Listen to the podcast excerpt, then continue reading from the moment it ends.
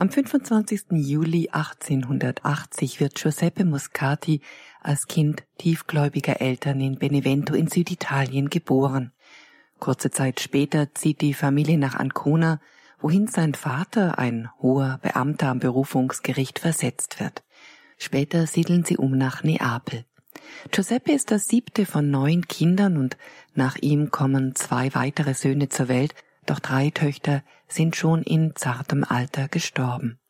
Bereits in jungen Jahren wächst in Giuseppe ein tiefer Glaube, der auch durch die Bekanntschaft mit dem seligen Bartolo Longo gefördert wird, dem Gründer des Heiligtums der Rosenkranzmadonna in Pompeji, den Giuseppe später als Hausarzt betreut und dem er in dessen Todesstunde beisteht. Die Ferien verbringt die Familie häufig in der Heimat des Vaters. Hier lernt Giuseppe Moscati aufgrund der sozialen Gegensätze die große Armut der Menschen kennen, was ihn tief prägt. Im Oktober 1897 beginnt er an der Universität von Neapel das Medizinstudium. Er schreibt später: Als Knabe schaute ich mit Interesse auf das Krankenhaus der Unheilbaren, auf das mich Vater hingewiesen hatte. Ich fing an, die Hinfälligkeit aller Dinge zu denken. Moscati vertritt seinen Glauben klar und sachlich bei den oft hitzigen Auseinandersetzungen unter den Studenten, wo es nicht nur um Fachfragen, sondern um philosophische Ansichten geht. Täglich nimmt er an der Heiligen Messe teil und erhält aus dem Eucharistieempfang die Kraft und vor allem innere Gelassenheit, die ihn gemeinsam mit seiner Verstandesschärfe die Vielzahl neuer wissenschaftlicher Erkenntnisse im rechten Licht sehen lassen. Nach seiner Promotion im Jahre 1903 geht seine Berufslaufbahn steil aufwärts. Er beginnt im Krankenhaus der Unheilbaren, Santa Maria del Popolo, dem Incurabili, zu arbeiten. Er öffnet bald eine Praxis und erwirbt sich innerhalb kürzester Zeit einen hervorragenden Ruf als Diagnostiker. Über ihn heißt es: Er weiß seherisch in das Geheimnis vorzudringen und die genaue Diagnose zu stellen. Moscati ist mit einer genialen Intuition ausgestattet, so dass es ihm auch bei den schwersten Fällen gelingt, die Fäden zu finden, an denen er sich vortastet, bis die Diagnose feststeht. Aber sein Anliegen ist der Mensch in seiner Gesamtheit. Daher gilt seine Sorge als Arzt nicht nur dem kranken Körper, sondern ebenso der meist kranken, aber unsterblichen Seele. 1906 bricht der Vesuv aus, es herrschen chaotische Zustände.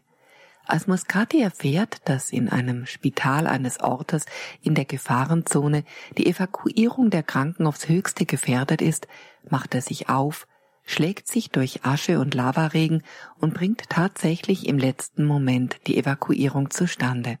Als letzter verlässt er das Gebäude, das unmittelbar hinter ihm zusammenbricht, doch niemand kommt zu Schaden. Mit 31 Jahren ist Giuseppe Moscati bereits habilitiert, lehrt anatomische Pathologie und forscht vor allem auf dem Gebiet der Biochemie. Seine zahlreichen Veröffentlichungen erregen international Aufsehen. Aber während die Erforschung biochemischer Vorgänge schon damals viele zur Meinung verführt, das Leben sei machbar, zieht Moscati andere Schlussfolgerungen. Du, o Gott, bist Schöpfer des Alls. Du hast Leben und Schönheit geschaffen, Abbild deiner Liebe, die sich von Augenblick zu Augenblick erneuert. Eine steile Karriere wäre Moscati sicher gewesen. Ihm aber ist die Sorge um die Kranken wichtiger, die von weit her zu ihm kommen. Zusätzlich zu seiner Arbeit in Spital und Praxis geht er täglich noch in der Morgendämmerung in die Elendsviertel Neapels. In den Allerärmsten sieht er das leidende Antlitz Christi. Er hilft medizinisch und materiell, doch auch in tiefster seelischer Verwahrlosung und Hoffnungslosigkeit. Und immer weist er auf die notwendige Sorge um deren Seelenheil hin. Trotz der großen Arbeitsbelastung nimmt er sich Zeit für die tägliche Begegnung mit Gott in der Heiligen Messe. In allen Schwierigkeiten seines Lebens bewahrt er sich eine Grundhaltung, die er folgendermaßen ausdrückt: Liebe die Wahrheit, zeige, wer du bist, unverstellt und ohne Angst, schonungslos. Und wenn dir die Wahrheit die Verfolgung wert ist, so nimm sie hin. Wenn sie dir Pein bereitet, so ertrage sie. Und wenn du für die Wahrheit dich selbst und dein Leben opfern müsstest, so sei stark im Opfer. Seine Geduld in Widrigkeiten erweist sich als fruchtbar. Da er selbst Zeiten der Dürre und der Entmutigung erlebt hat, kann er allen, die Ähnliches durchmachen, Mut zusprechen. Was auch passiert, denkt daran, dass Gott niemanden im Stich lässt. Je einsamer, verlassener, verachteter, unverstandener ihr euch fühlt, je mehr ihr unter der Last schwerer Ungerechtigkeiten versucht seid aufzugeben, desto mehr werdet ihr eine unendliche und geheimnisvolle Kraft spüren, die euch stützt und euch zu guten und kraftvollen Vorsätzen befähigt. Ihr werdet staunen über diese Kräfte, wenn ihr euch wieder gefasst habt. Diese Kraft ist Gott. Diese Kraft Gottes, die sich in der Schwachheit und in der Demut zeigt, treibt Giuseppe Moscati an, für die Armen weder an Zeit noch an Geld zu sparen. Viele Menschen in seinem Umfeld wissen um Moscatis Einstellung, und so erlebt er eines Tages, dass bei einer Konferenz ein Wissenschaftler, der sein Leben lang Gott geleugnet hat, zusammenbricht. Sterbend bittet er seinen ehemaligen Studenten Moscati zu sich. Dieser betet mit ihm die Worte der vertrauenden Reue, alles inmitten einer Versammlung recht gegensätzlich denkender Wissenschaftler. Moscati erfüllt in der Todesstunde des Wissenschaftlers die Aufgaben eines Priesters. Einem Schwerkranken rät er, lassen Sie den Pfarrer rufen, denn zuerst muss man an das Heil der Seele denken, dann an das Heil des Leibes. Danach behandelt er ihn bis zu seiner vollständigen Genesung. Seine zahlreichen Briefe drücken immer größtes Mitgefühl mit den Leidenden oder Hinterbliebenen, Liebe zu seinen Mitmenschen und trotz außergewöhnlicher Behutsamkeit so doch entschiedene Klarheit bei den Fragen des unsterblichen Lebens aus.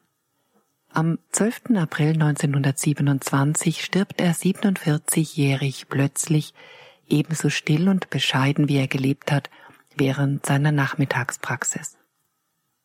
Nach seinem Tod steht in einem Kondolenzbeitrag zu lesen: Du hast weder Blumen noch Tränen gewollt, wir aber weinen doch, weil die Welt einen Heiligen, Neapel ein Vorbild an Tugend verloren hat. Die armen Kranken aber haben alles verloren. Für Papst Johannes Paul II. Verkörpert der Arzt Giuseppe Moscati, den er am 25. Oktober 1987 heilig spricht, das Idealbild des christlichen Laien.